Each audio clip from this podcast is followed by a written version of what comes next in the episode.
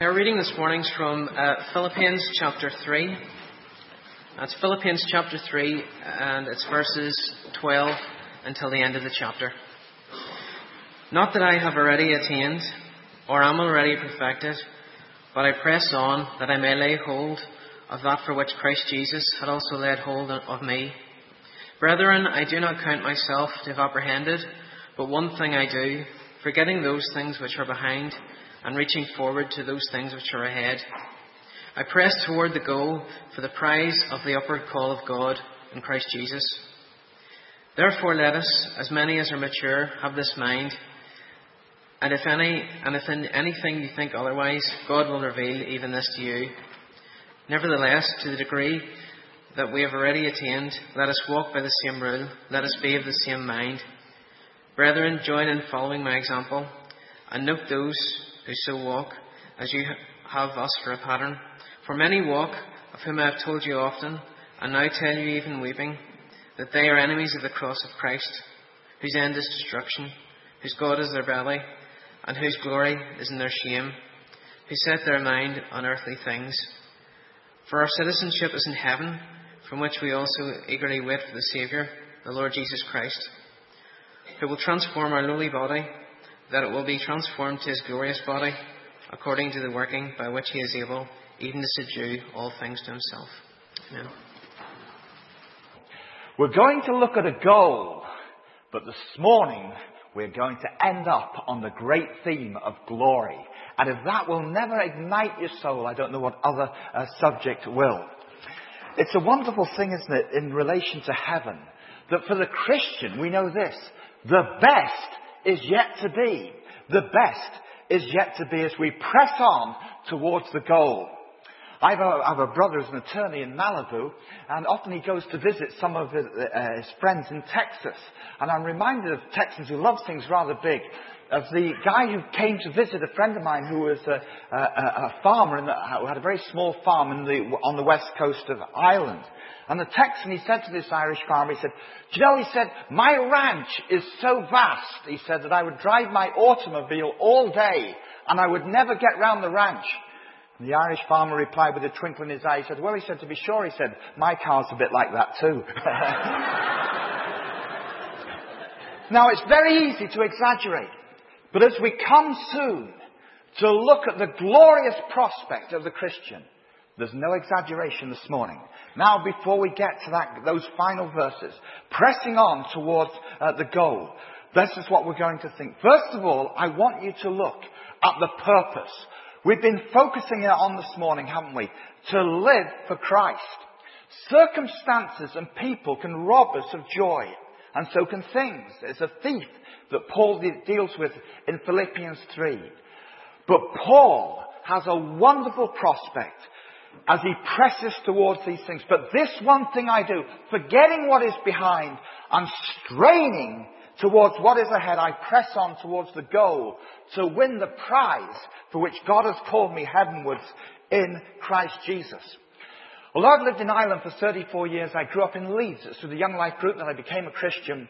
But I went to a school just outside Leeds called Fulneck in Pudsey. And I always remember there was a most interesting guy called Norris. Norris had been at another public school and he'd been expelled.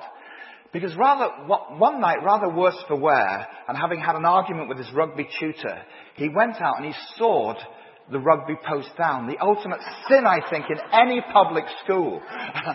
and he arrived at my school. He survived about two years and then went to another establishment. But anyway, that's a different story. There was no goal to go for. Isn't it sad, isn't it, that we live in a, in a society, the number two killer amongst young people is suicide. And you know, it's so sad, isn't it, when people are taught they're just merely a blob that came about by a big bang millions of years ago. There's no point. And yet, you know, there's a wonderful God who says, no, I love you, I made you, I, I, I died for you, I want to forgive you. And Paul says this in relation to his race, that we need to have a purpose, and that is to live for Christ. C.S. Lewis, the famous Ulsterman, if you go to Belfast, you'll see they've built a, a, monument as the wardrobe. On the Lion, the Witch, and the Wardrobe, he said this, anything that is not eternal is eternally out of date. Anything that is not eternal is eternally out of date. First of all, how do we achieve this goal? First of all, I want to suggest this that there's a holy dissatisfaction. Verse 12, not as though I had already attained all this or, or have already been made perfect. Many Christians are self-satisfied because they compare their running with other Christians. But Paul, we know, was satisfied with Christ, but he was not altogether satisfied with his Christian life. Can I just suggest this this morning?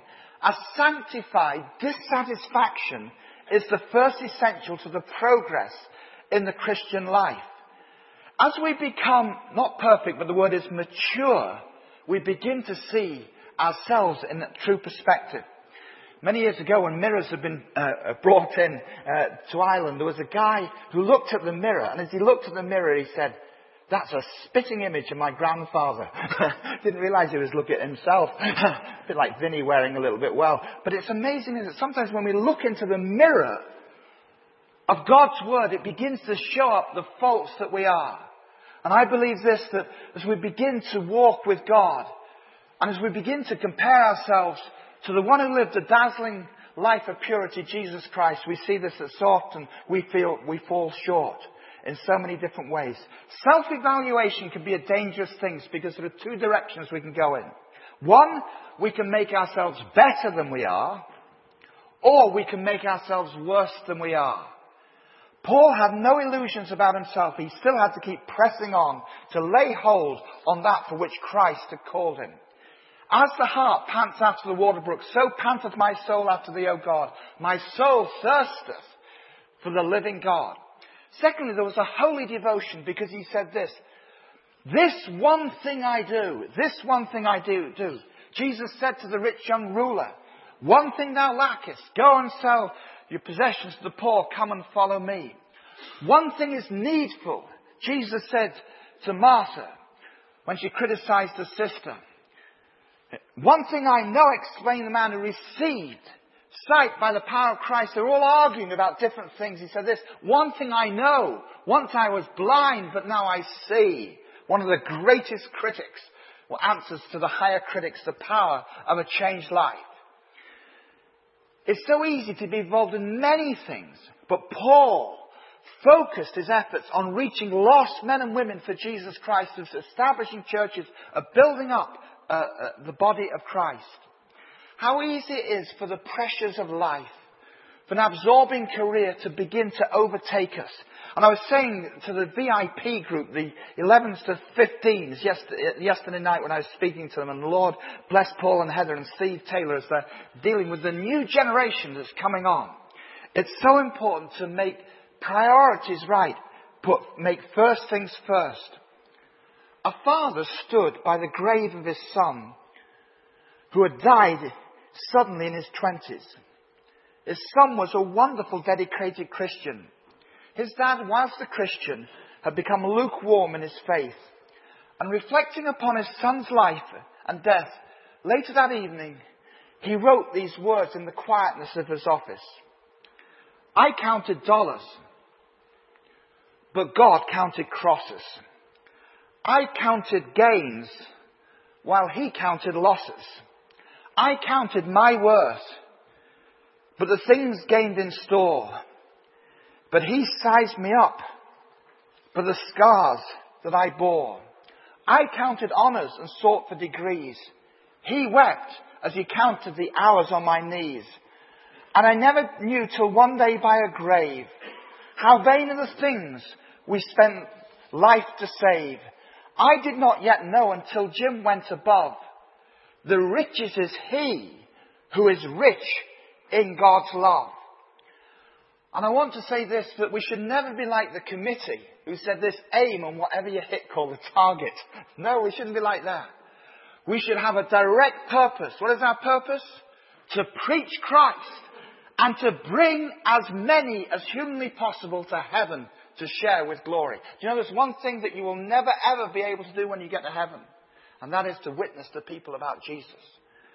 And the Bible says this, that we need to glorify God, enjoy Him forever. in terms of reaching lost and building a church uh, for the bride of Christ. The purpose. Secondly, I want you to notice the prize. In this amazing race, Paul gives four top hints on how to complete the race successfully. First of all, he says, forget those things which are behind. Forget those things which are behind.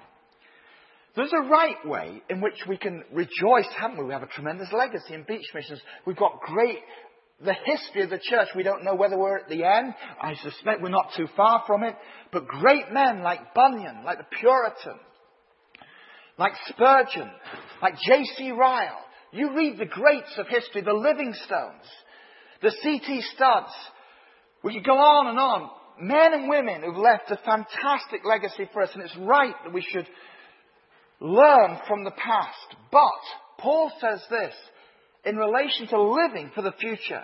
Forget those things which are behind. A friend of mine came up to uh, a good friend of mine, Val English, who's a very senior pastor in Northern Ireland.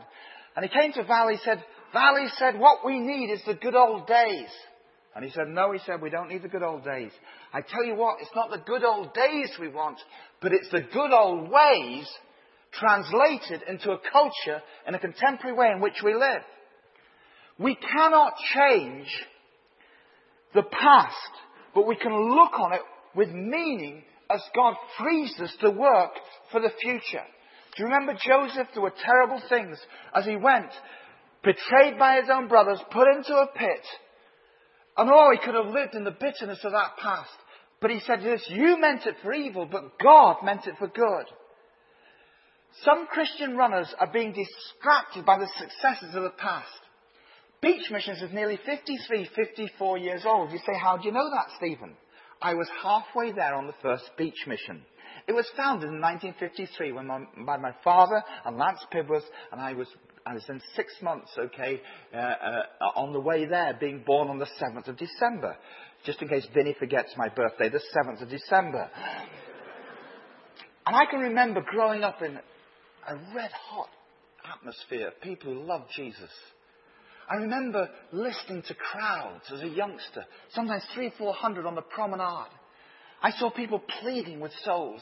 I saw the cross preached in a winsome and a powerful way from God's scriptures, uh, from the scriptures. I remember as a youngster hearing my dad pour out in his passionate preaching. And he said this, that God allowed his son to go to a cross. And he said, if people had done to my son what God allowed to do his son, I would want to wipe them to an oblivion. I can tell you this, as you're an 11 year old hearing preaching like that, and the power of the scriptures, it resonated within you. And then to see holiday makers beginning to make their way out publicly, going back to hotel rooms to trust Christ. They were amazing days, and I praise God for the memory banks of those. But, we realize that we live in a different society, in a post-Christian era in a secular society.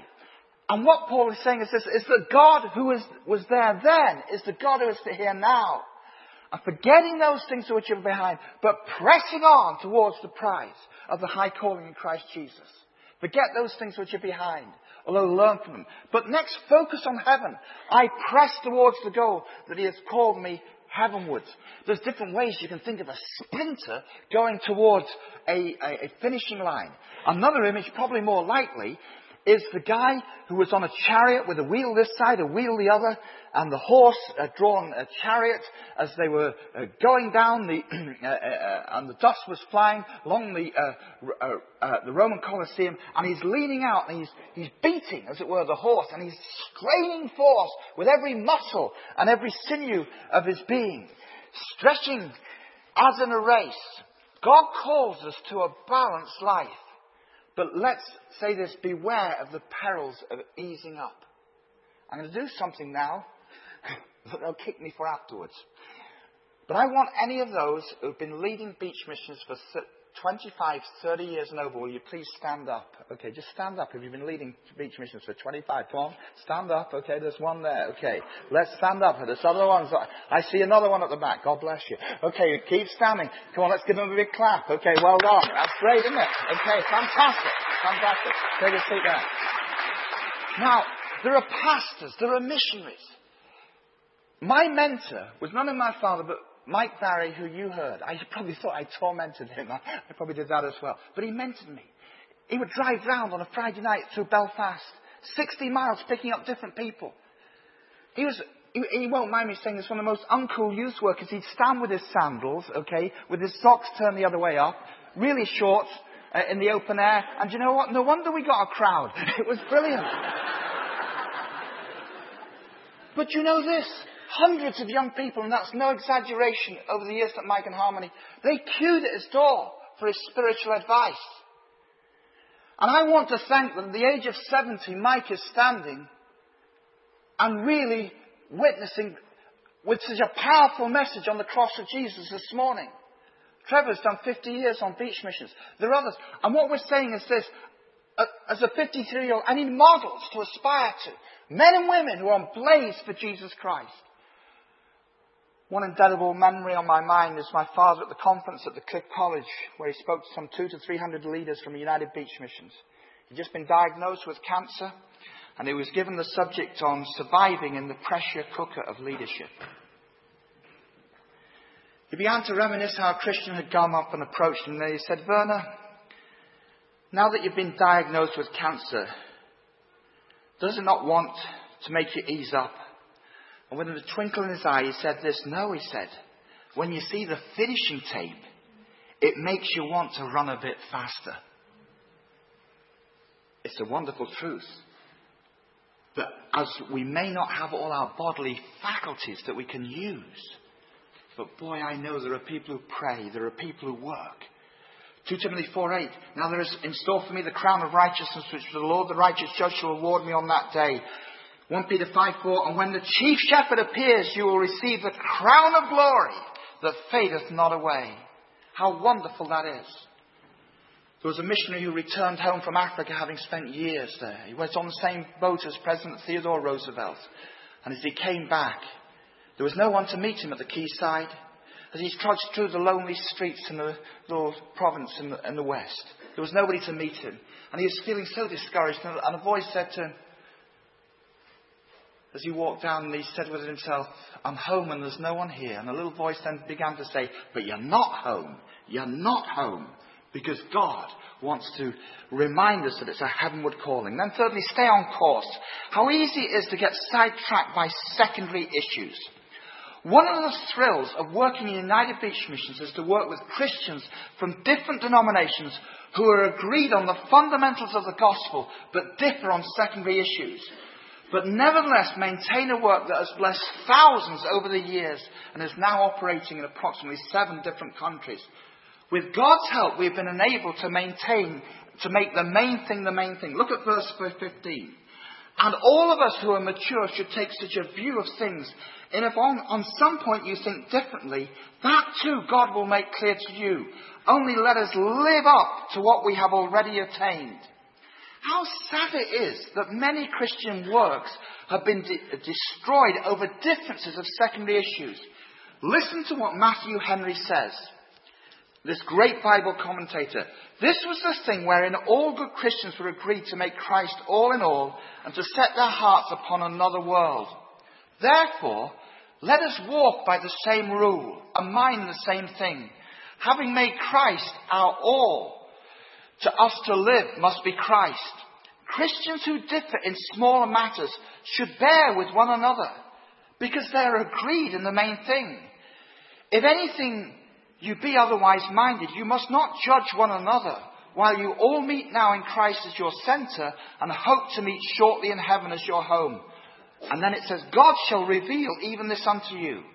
Whatever it is wherein you differ, you must wait until God gives you a better understanding. As far as you have attained, you must go together in the ways of God and wait for further light in the minor things wherein you differ. A Christian senior pastor said this to me, and I said in the question panel last year, it's amazing how God uses people who disagree with me. And it is. And yet, how what a wonderful God that we, that we have. My father grew up in Bedford. He became a Christian through the work of Young Life. And yet he loved to meet with people from different denom- evangelical denominations who had the Bible as the centre, the finished work of Christ at the centre of their preaching, and by faith alone. And yet he loved, as we do in Beach Missions, to meet men and women from whatever background who have a heart for God, a love for His Word, and who want to go on. And that can be a tremendous blessing.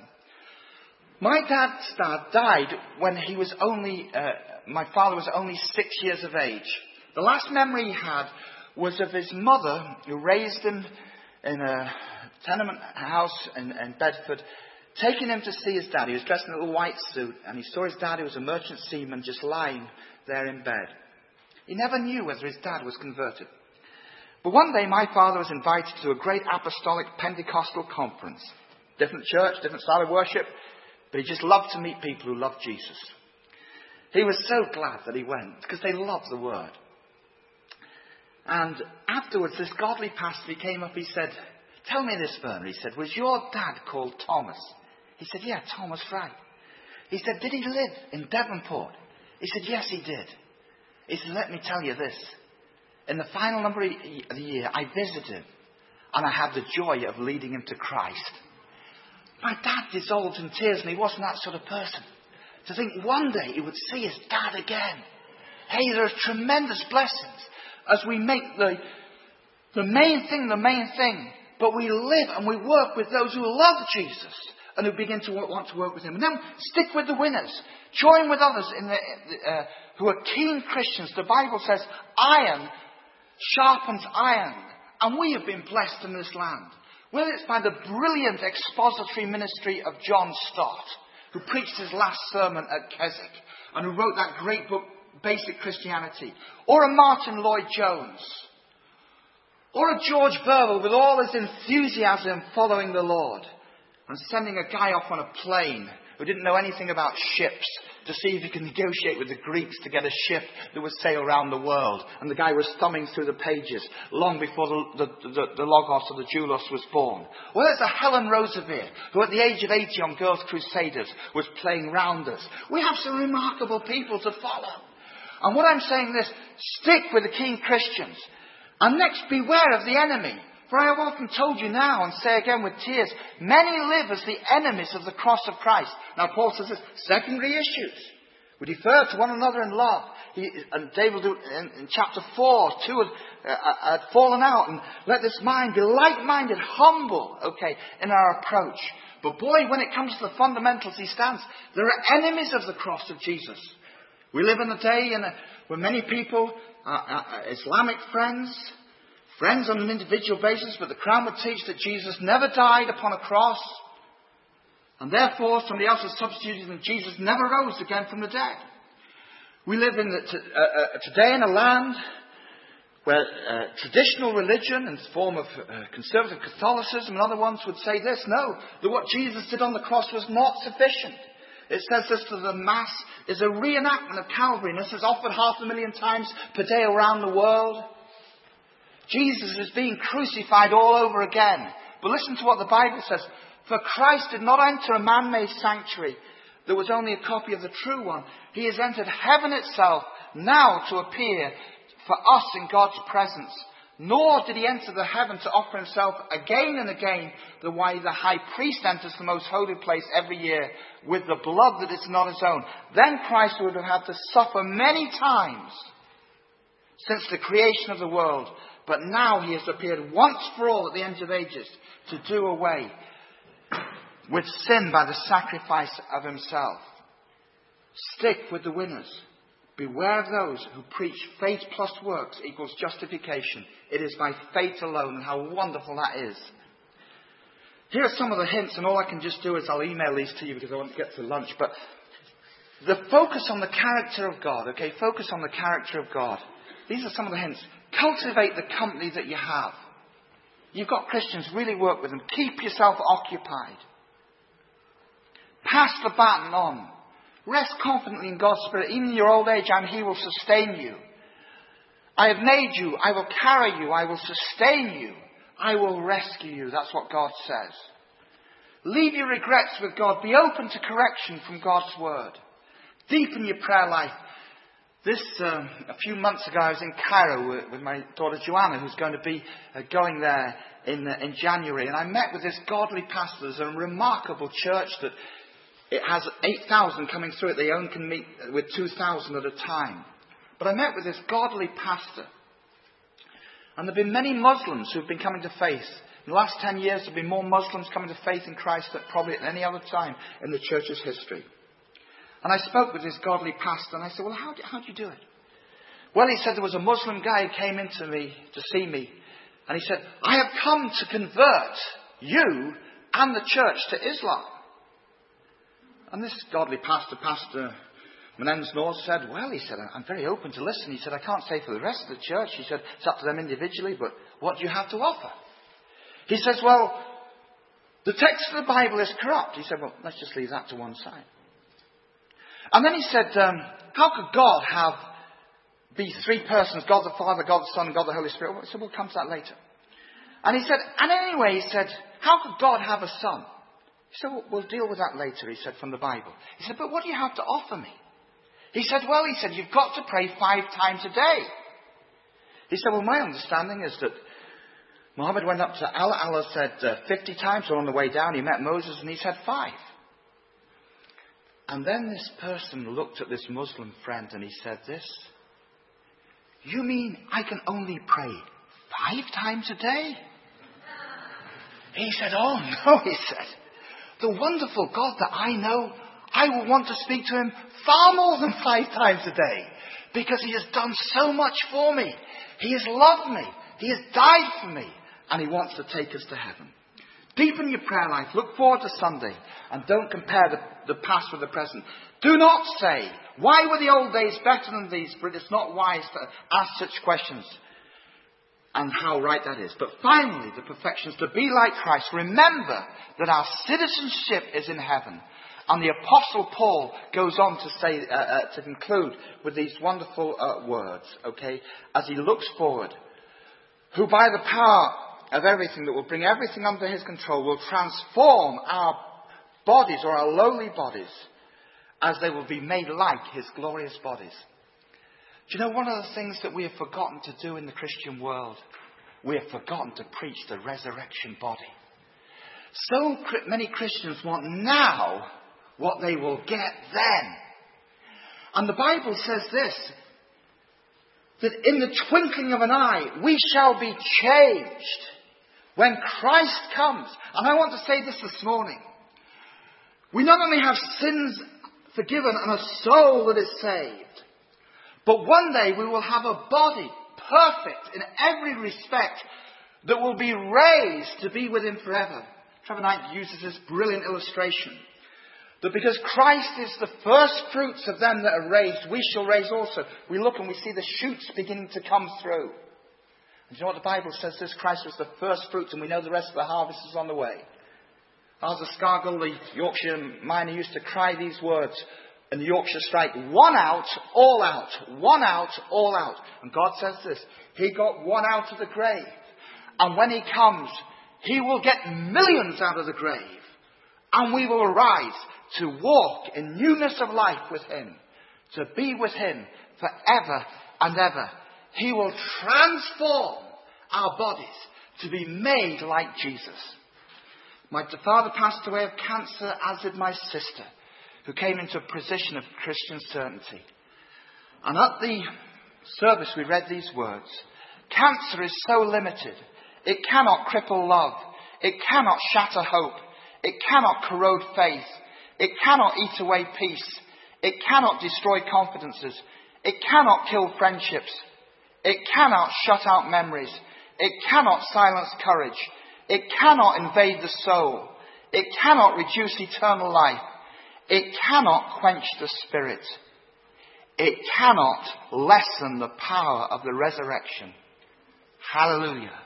Cancer is so limited. We have a, one of our UBM leaders' wives who is so seriously ill. And we know this, that the difference that it makes is this the resurrection. We're resurrection people this morning, and one day we will rise to be with Him.